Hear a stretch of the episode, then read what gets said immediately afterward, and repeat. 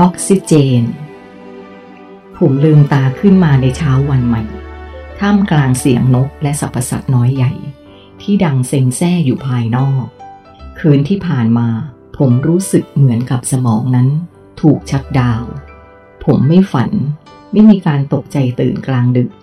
ไม่มีอะไรทั้งสิ้นตั้งแต่หลับไปเมื่อคืน มารู้สึกตัวอีกทีก็เช้าแล้ว ผมค่อยๆลุกขึ้นจากเตียง ขณะนี้มีแสงสว่างลอดเข้ามาจากเชิงชายใต้หลังคาเล็กน้อย จึงทำให้ทั้งห้องสว่างพอที่จะเห็นอะไรต่อมีอะไรได้อย่างชัดเจน ห้องนอนนี้ถึงแม้ว่าจะทำขึ้นจากเครื่องมือง่ายๆ เช่น ไม้ที่ใช้ประกอบเป็นเตียง ก็มีลักษณะของการถากด้วยขวานแทนการเลื่อย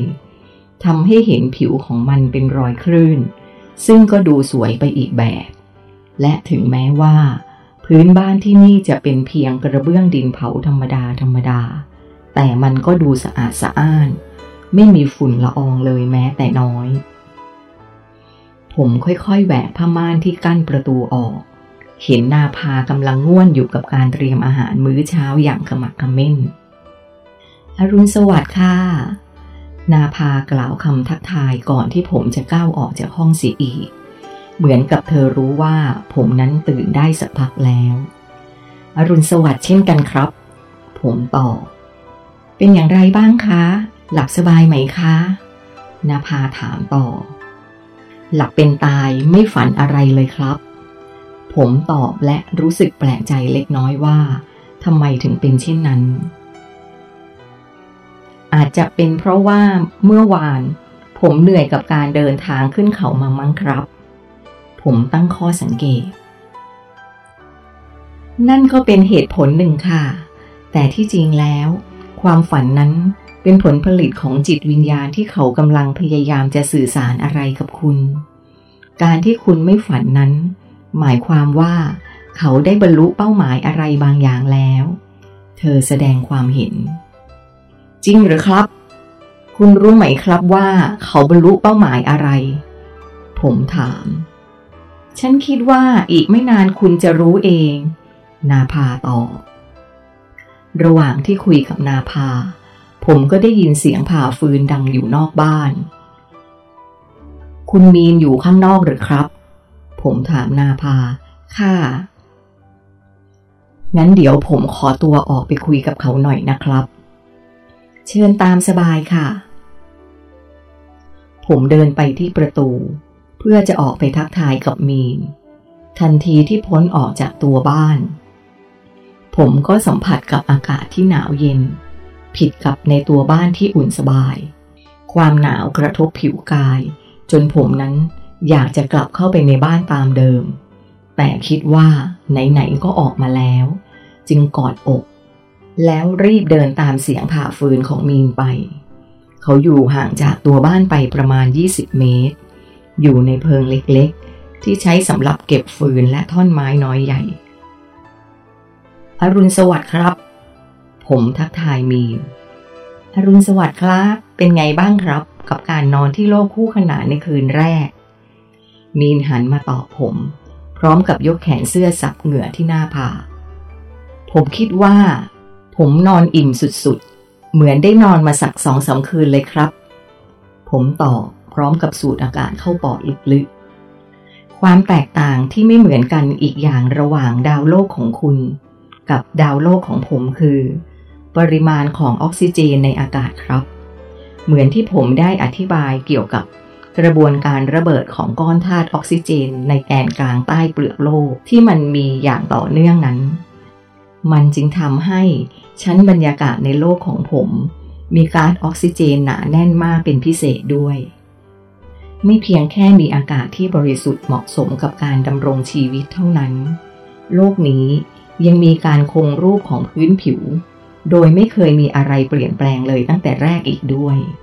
ดังนั้น ภูมิประเทศของที่นี่จึงไม่มีที่ไหนเลย ที่เป็นหน้าผาสูงชัน ที่เกิดจากการหักหรือยุบตัวของแผ่นเปลือกโลก ผิดกับโลกของคุณที่สามารถพบเห็นภูมิประเทศ ที่มีลักษณะการดันขึ้น หรือยุบตัวลงได้ทั่วไป เช่น จากที่เคยเป็นก้นทะเล ก็ถูกดันขึ้นมาเป็นยอดเขาสูง หรือจากภูเขาสูง จมลงสู่ก้นทะเล ถ้าย้อนกลับไปดูช่วงเวลาในอดีต ทุกอย่างมีวัตจักรการเกิดของสิ่งเหล่านี้อยู่เป็นประจำ และในช่วงเวลานี้ มนุษย์ที่โลกของคุณ ก็มีการปลดปล่อยขึ้นความถี่ด้านบวก ออกมาได้น้อยเป็นประวัติการ โลกของคุณจึงเกิดภาวะ การขาดออกซิเจนขั้นรุนแรง นอกจากก๊าซออกซิเจนจะลดต่ำลงมาก จนไม่มีแรงดัน ให้แผ่นเปลือกโลกคงรูปได้แล้ว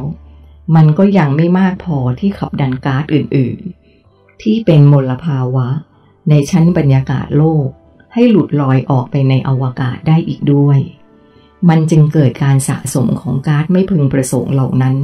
จนกลายเป็นแผ่นหนาๆซึ่งสภาวะการเช่นนี้ จะทำให้อุณหภูมิในโลกของคุณสูงขึ้นไปเรื่อยๆ จนในที่สุด มีนหยุดพูดแบบกระทันหัน ในที่สุดอะไรหรือครับ ผมรีบถามต่อ ในที่สุดมวลของน้ำแข็งที่มันเคยอยู่ที่ขั้วโลกทั้งสองของคุณ ก็จะเกิดการเปลี่ยนสถานะ เมื่อมันไม่อยู่ในที่ที่มันควรจะอยู่ โลกของคุณจึงไม่สมดุล และเมื่อไม่สมดุล มันจึงจำเป็นต้องปรับตัวเองเพื่อการดำรงอยู่อีกครั้ง ซึ่งจะเป็นกระบวนการปรับสภาพเพื่อการเริ่มต้นใหม่ โดยผู้ที่อาศัยอยู่บนโลก อาจจะได้รับผลกระทบที่รุนแรงในเร็วๆนี้ โลกของคุณ มีกระบวนการปรับตัวแบบนี้มาแล้วอย่างน้อยสี่ครั้ง และครั้งนี้น่าจะเป็นครั้งที่รุนแรงที่สุด มีนพูดด้วยน้ำเสียงเศร้าๆ คุณหมายถึงว่า หายนะทางธรรมชาติที่กำลังเกิดขึ้นบนโลกของผมขณะนี้ มาจากการที่มนุษย์ปลดปล่อยขึ้นความถี่ด้านบวกออกมาได้น้อยอย่างนั้นหรือครับ ผมถาม ใช่ครับ และตอนนี้ถือว่าน้อยมากเข้าขั้นวิกฤตด้วย นอกจากคลื่นความถี่ด้านบวกจะน้อยแล้ว มนุษย์ยังปล่อยขึ้นความถี่ด้านลบออกมาอีกต่างหากซึ่งตรงนี้ถือว่า เป็นผลเสียกับก้อนธาตุออกซิเจนใต้โลกโดยตรง คือ ก้อนธาตุนี้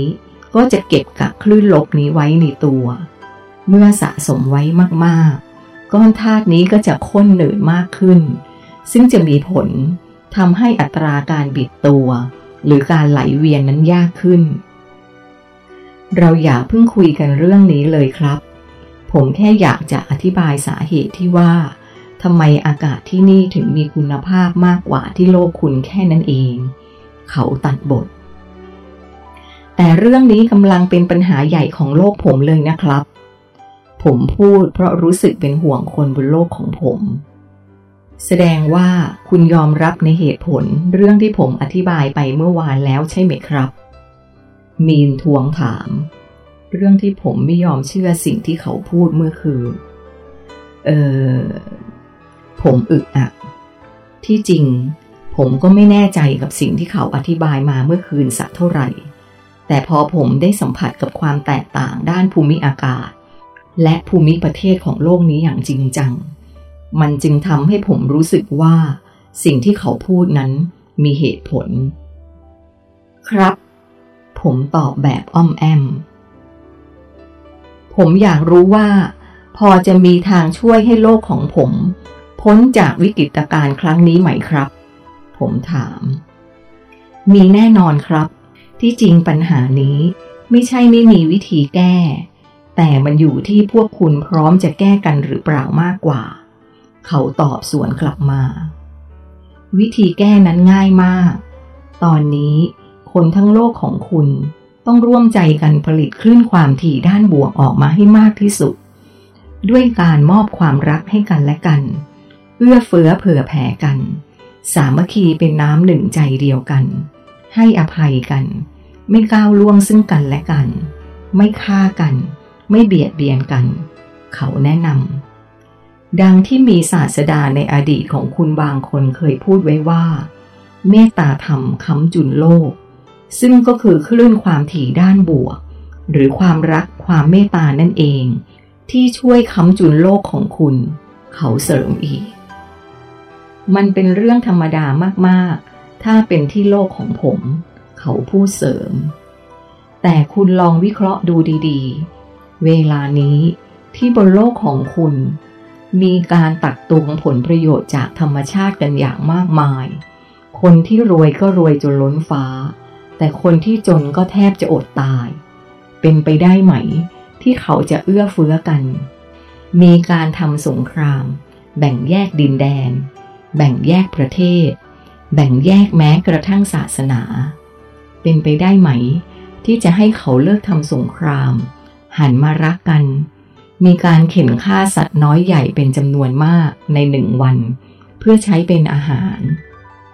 เป็นไปได้ไหม ว่าให้เขาเหล่านั้นเลิกเบียดเบียนกัน คุณคิดว่าพวกเขาจะทำได้ไหม และต้องทำให้ได้โดยเร็วด้วยนะครับ เพราะเวลาเหลือน้อยเต็มทีแล้ว เขาอธิบาย เออแต่บนโลกของผมก็มีคนดีๆ มีเมตตา ทำบุญทำทานกันอยู่นะครับ ผมแยง้ง